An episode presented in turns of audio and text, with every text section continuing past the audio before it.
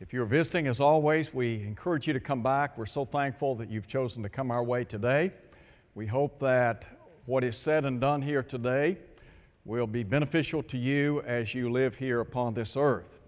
And we're very grateful for all the great blessings and favors that we enjoy in Christ. I think about the words of James when he said, Every good gift and every perfect gift comes down from above. And so God is the dispenser of all the blessings and favors that we enjoy in this life. I do want to just very quickly say we will meet again this afternoon at 1 p.m.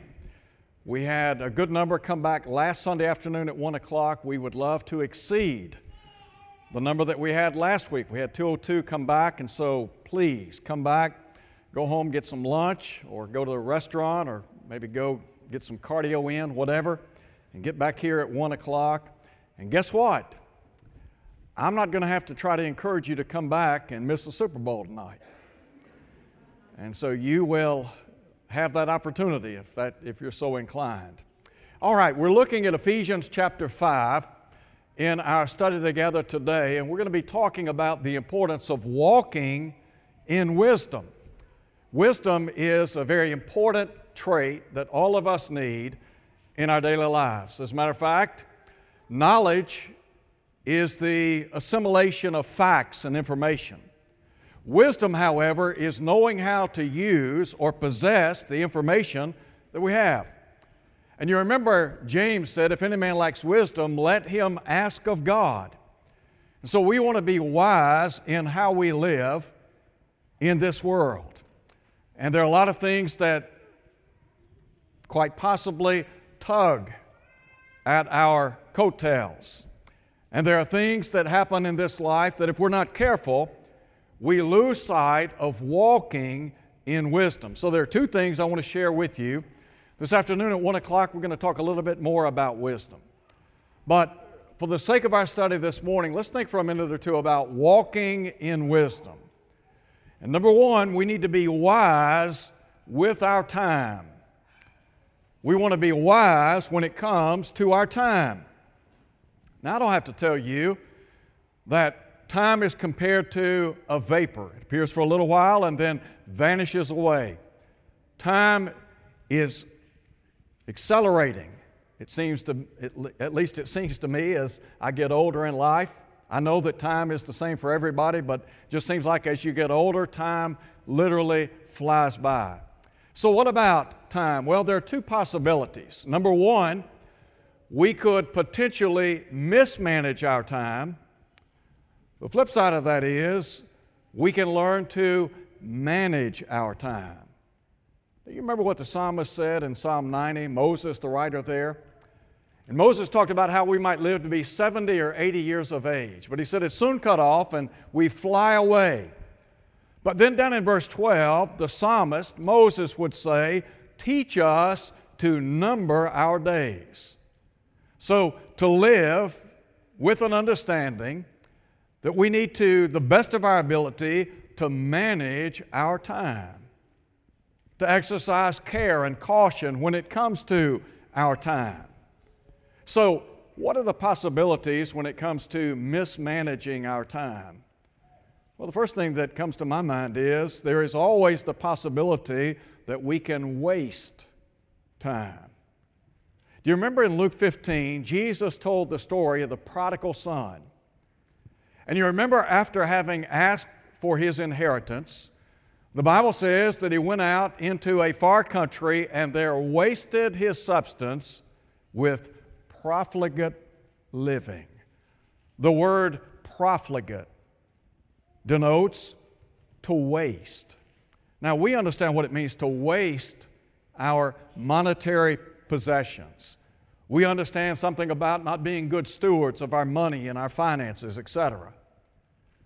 But what about when it comes to our time? Time is a very important, it's a very precious commodity, isn't it? Now, you, you know, you have the opportunity to make money on a daily basis if you have a job. And you can manufacture a lot of money, but you can't manufacture time, can you? 24 hours in a day. And listen, what is wasted is just that it's wasted. You can never reclaim it. And so there's always the possibility of wasting our time. We don't want to be, we don't want to be guilty of that. Now, Paul said that we are to exercise care as we walk here upon this earth, not as fools, but as wise. He said, redeeming the time or making the most of our time, as the New American Standard Version would render it. So there is the possibility of wasting our time, but then there's also another thought, and that is we can become so preoccupied with the things of this life that we forget about what's really important in this day and time. You remember in Luke chapter 10, Jesus was in the home of Mary and Martha. And Martha was discouraged because Mary wasn't helping her. And Jesus said to her, Martha, Martha, you are anxious and concerned about many things. Sometimes it's as if we have so many things on our plate. We're so preoccupied with the various responsibilities that we have in life, we forget about what's really important, don't we? And so, to understand, there's always that danger of the preoccupation of life. But then, what about procrastination? Do you ever find yourself procrastinating, procrastinating, engaging in activities that maybe you dread? You don't want to you don't want to, you don't want to do it, and so you just put it on the back burner. I to imagine that many of us, we fight that temptation, don't we? Those of you that are school teachers, I would assume that you have to battle sometimes with your students. You assign a test or you assign a paper, and then as time grows close to the due date, what happens? You have students that say, Well, you know what? I'm running a little bit late. I'm just now getting started. And so the danger of procrastinating in the book of Haggai many years ago, Haggai was one of the prophets that God called upon to encourage his people to finish the project that they had started some 16 years earlier. Well, what was that? It was the temple. They had returned back from Babylonian captivity. Under the edict of Cyrus, they had been allowed to go back home and to begin rebuilding the temple. And yet, what happened was they began to settle. And they forgot about the importance of finishing the project at hand. And so Haggai was used by God to stir the people up. Why? Because they procrastinated. Now, there's a second thing I want to share with you. First, we talk about the mismanagement of time, but then there is the management of time. Three things here. Number one, it's my conviction that we need to learn to prioritize. So, number one, to determine what's the most important thing that I need to take care of today. Now, I have no control over tomorrow, do you? Don't have any control over next week, next month, next year. Now, I can plan. I can make preparation for tomorrow, next week, next month, next year, whatever. But I can't, I'm not guaranteed I'm going to be here tomorrow. So I've got to prioritize my life daily. Think about Jesus. You remember in John chapter 9, Jesus certainly understood that the cross lay before him. And he said, I must work the works of him who sent me while it is day. For the night is coming when no man can work. That's found in John 9, verse 4. What the Lord was saying is here is my top priority. My top number one priority is to finish the course that God has given me. I'm here to do one thing that is to die for the sins of the human family. And nothing is going to disrupt that priority in my life. Now, are there obstacles that I'm going to face? Absolutely. Are there going to be things that will sometimes interfere with what I'm doing in life and cause me to maybe lose focus? Well, that's a possibility. But to prioritize. And then, secondly, not only must we prioritize, but we must organize. When you think about the life of Jesus, do you think the Lord Jesus got up every day and just haphazardly went about his duties? Or do you think that there was a sense of order or organization to what he was doing? I think that the Lord Jesus, I think he was incredibly organized when it came to his time and the things that he was doing. He understood that he had a very limited amount of time to engage in the work of the Father. And so, as we might say, every minute of every hour of every day had to count for something. Now, if you're not careful, you can become so disorganized that you lose sight of your priority and you get nothing done in this life. And that happens sometimes. In the book of Acts, in chapter 6, we read about the apostles and their role in the New Testament church. And you remember one of the problems that arose in the first century. The Bible tells us that the Grecian widows were being neglected. And so the apostles put before the church the importance of organization. In other words, we've got to decide upon some men that can fulfill this role, this task. Why? Because we have to give ourselves to prayer and to the ministry of the Word. That's not saying that the apostles were too good to engage in benevolent work. But I think what the Bible is saying there is they had a very specific task. And so, because they had the role of spiritual training and teaching, they needed to identify some men that could fulfill that void that had occurred in the first century. So prioritize. And then, secondly, organize, but then there's a third thing maximize. I want to ask you something. Are you maximizing every minute of every hour of every day? You know, there are a lot of things that maybe we engage in. They're not necessarily wrong, they're not necessarily right. But there are things that develop into habits that, if we're not careful, can cause us to lose sight of what we need to be doing. Let me give you a couple of examples.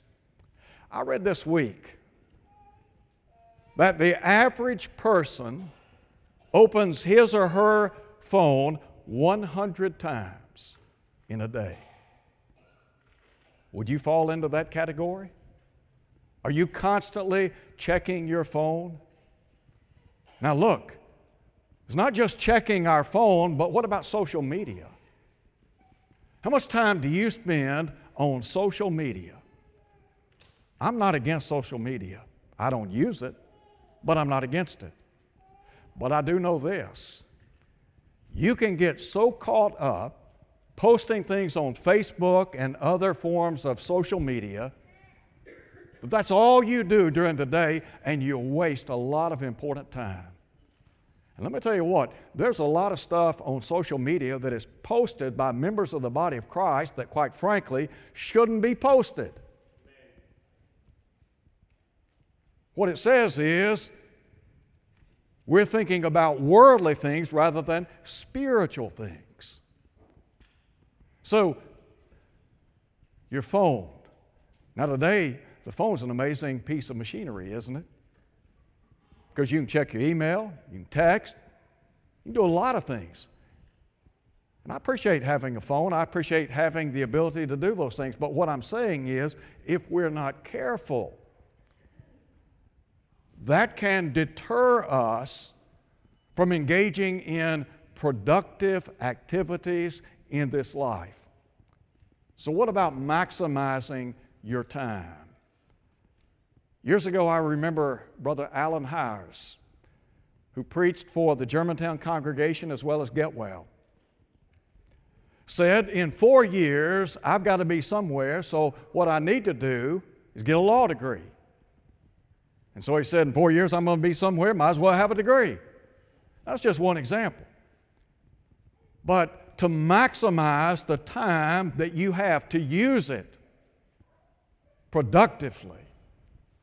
So, prioritize, organize, and maximize. That's really what Paul's saying here.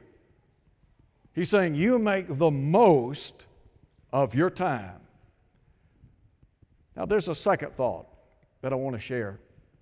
First, we talk about exercising wisdom when it comes to our time. But then, secondly, to exercise wisdom when it comes to our tour. And by that I mean our tour on earth. Sometimes you hear about you hear about musicians, entertainers, and their own tour. Well, you're on tour. You're on the tour of life. And so, what you want to do is make sure that the time that you have on planet Earth is used successfully and productively. So, how so? Number one, I want to encourage us to prioritize, to remember what's important. Number one, what's the most important thing in my life? Would it not be my faith? Isn't that before everything else? Didn't Jesus say, Seek first the kingdom of God and His righteousness? That little word first there means before anything else. I think what the Lord is saying is when it comes to priority, there is nothing more important than my faith. Now, the Bible tells us that we walk by faith and not by sight.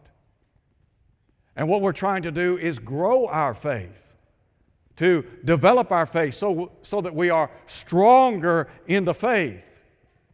Well, if that's going to be accomplished, then it's going to necessitate me understanding how to grow that faith. So, again, we go back to prioritizing and organizing and maximizing. How much time do you have set aside every morning or every evening to grow your faith? How much time? Do you have a certain time every day that you sit down and you read from the Word of God? And you just chew on the scriptures. Remember what the psalmist said? His delight was in the law of the Lord. On that law he meditated day and night. So, are you spending time reading and studying the Word of God? You want God to speak to you, you need to open His Word. And ultimately, God needs to have the last say in life, doesn't He? God needs to be the one that's directing my steps. Jeremiah talked about it's not in man that walks to direct his own steps. If that's the case, I need divine guidance. And the psalmist said, Your words, a lamp to my feet, a light unto my pathway. So, how much time are you spending nourishing your faith? You spending time in the Word of God? Didn't Peter say to grow in grace and knowledge? And didn't Peter say, as a newborn baby, desire the sincere milk of the word that you might do what? Grow. What about Jesus in Matthew 4, tempted by the devil? Remember that? And Jesus said, quoting Moses in the book of Deuteronomy, he said, It's written, man shall not live by bread alone, but by every word that proceeds out of the mouth of God. Paul talks about exercising ourselves unto godliness, emphasizing that spiritual man, the inner man, to try to grow my faith. So, number one, I've got to have a rock solid faith and I've got to nourish that faith. I need to spend time in prayer, don't I? Do you find yourself praying through the day? Paul said, Pray without ceasing. Jesus spent a lot of time in prayer to the Father, didn't he? And if he is our role model, as Peter would say in 1 Peter chapter 2, if the Lord Jesus spent a lot of time in prayer to the Father, what does that say to me? If I'm trying to live as Christ lived, if I'm trying to develop the mind of Christ, don't I need to be spending time in prayer to God, asking God to bless me to help me as I try to increase my faith in Him. The apostles on one occasion said, Lord, increase our faith. Your faith will never increase if you don't spend some time trying to nourish it. I imagine all of us We eat well, don't we? Most of us eat at least twice, maybe three times a day. Might be you just eat one time a day. But the point is, you always eat something, don't you? Why? Why do you spend time at the breakfast table or lunch table or dinner table? I can tell you why. Number one, because you're hungry. And number two, because you need the energy that comes from food. So, if that's the case, if we require nourishment, nutrients, to give us strength physically, then we need nourishment spiritually, don't we? Didn't the Apostle Paul say, Godliness with contentment is great gain? Sometimes, as members of the body of Christ, we are discontent, dissatisfied. And one of the reasons is because we haven't learned to be content. And we haven't learned the secret to contentment. It's a godly life. Number two, your family. Number one, faith. But number two, your family. If I'm going to prioritize my life, on the, the very top of the list is my faith. And right underneath that is my family. How many parents are here today? Grandparents. When you welcome a child into your home, did you know that for about 18 years you have them under your table? 18 years equates to about 6,500 hours. Once your children leave for college, in all probability, they're not coming back home. And so, the training and the nurturing that they receive in the home is incredibly important, isn't it? You're trying to insulate your children from the world. You're trying to help them to develop a faith in God so that when they leave home, they can fly solo. Here's what the psalmist said Except the Lord build the house, those who labor, labor in vain to build our home on the Lord, to try to live as a Christian mother, a Christian father, a Christian wife, a Christian husband. It might be that I'm a single parent in the faith.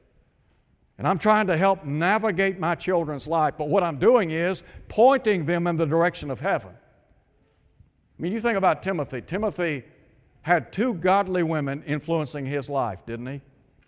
His grandmother by the name of Lois and his mother Eunice. And Paul, in writing to Timothy, talked about his genuine faith. How'd that happen? Wasn't by accident. I can tell you how it happened. He had a godly mother and grandmother that sat down with him and they taught him the Word of God. You remember what Paul said, 2 Timothy chapter 3? And that from a baby, from infancy, you have known the Holy Scriptures so we're trying to develop a heavenly mindset and we're trying to instill within our children that same mindset, aren't we? To understand that our citizenship is in heaven, as Paul would say. We are bound for the promised land, but we want to take our children with us, don't we? We want to make sure that we're all in the presence of God, that we're all together one day. So, to nurture our family, I think about Joshua in the long ago. When Joshua said, As for me and my house, we will serve the Lord. Wasn't that same sentiment expressed by Abraham?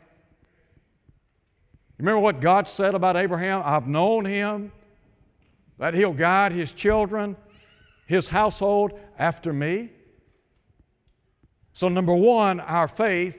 Number two, our family. And think about it like this if we're trying to nurture our children and point them in the direction of Almighty God, is that not going to also help to build our faith? When we read and study and pray with them, is that not also aiding our faith? Sure, it is. It can be a family thing. Now, there's a third thing. Number one, family. Number two, or rather, number one, our faith. Number two, our family. And number three, our finances. Now, really, what I'm talking about here is our job. We all have a job. You might be retired. It might be the case that you're in school and you don't have a job yet, but let me tell you what, you'll get one one day, in all probability. We have a lot of responsibilities on the job, don't we? So, in terms of priority, a lot of response. Some people have greater responsibility on the job than others. But the key is to be a steward of our time and of our treasures. That is the money that we get. And by the way, when we're on the job, are we not to live as a Christian so that people can see Christ living in us? I mean, we don't just compartmentalize life, do we? I'm a Christian at home, but I'm also a Christian on the ball field. I'm a Christian if I'm out in the woods. I'm a Christian on the golf course. I'm a Christian on the wherever.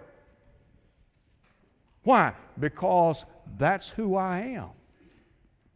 To remember who we are and whose we are. We belong to God, don't we? Now, sometimes if we're not careful,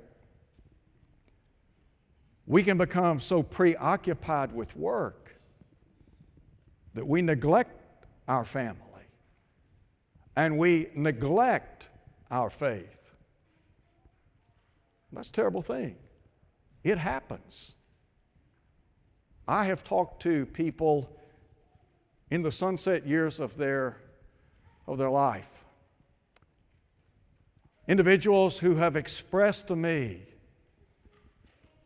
their hurt that in their younger years they spent more time worrying about their job than their faith and their family.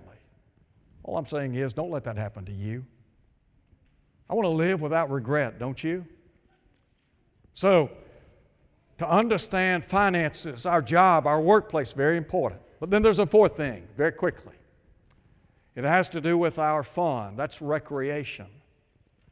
The Lord Jesus, on one occasion, instructed the disciples to come with him so that they might rest. They'd been busy, they'd been working. You look at the life of Jesus. There's a little phrase that's used in the book of Mark, for example, that's somewhat characteristic of the Lord. When he would say, Let us, in other words, we got another place to go. I can just see Jesus going from town to town, city to city, person to person. The Lord Jesus Christ was interested in the souls of people. But he also understood something about the need for rest or what we might say downtime. I think the Lord wants us to enjoy life, don't you? Didn't Peter talk about those who would love life, see good days? Are there things that you enjoy doing? I'm talking about wholesome activities.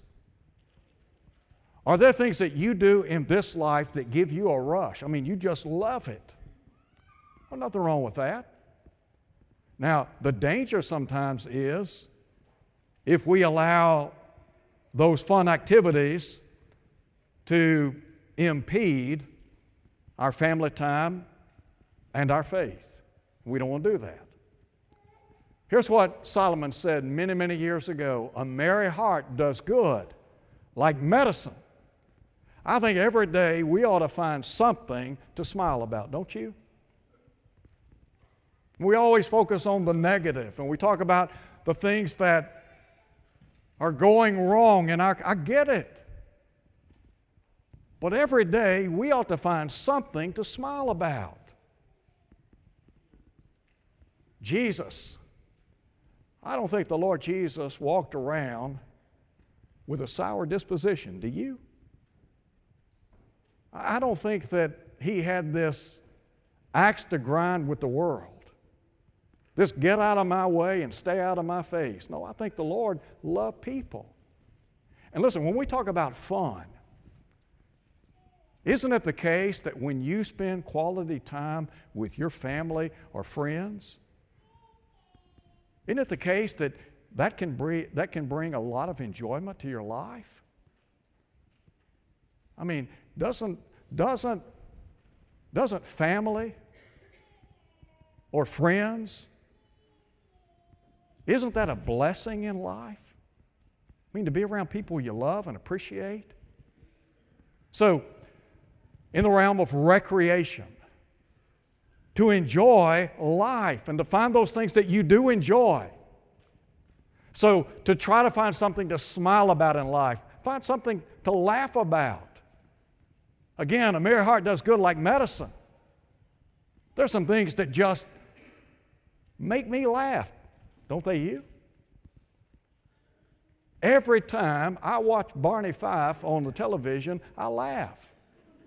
Every time. The guy was a genius. I'm just saying, you know, when you're having a bad day, find something or someone to cheer you up, to enjoy life. One day we're all going to be gone. And people are going to reflect upon how we've lived. And they're, they're going to remember us for something. Don't you want to be remembered as a happy person? As a person who found joy in life and joy in Christ.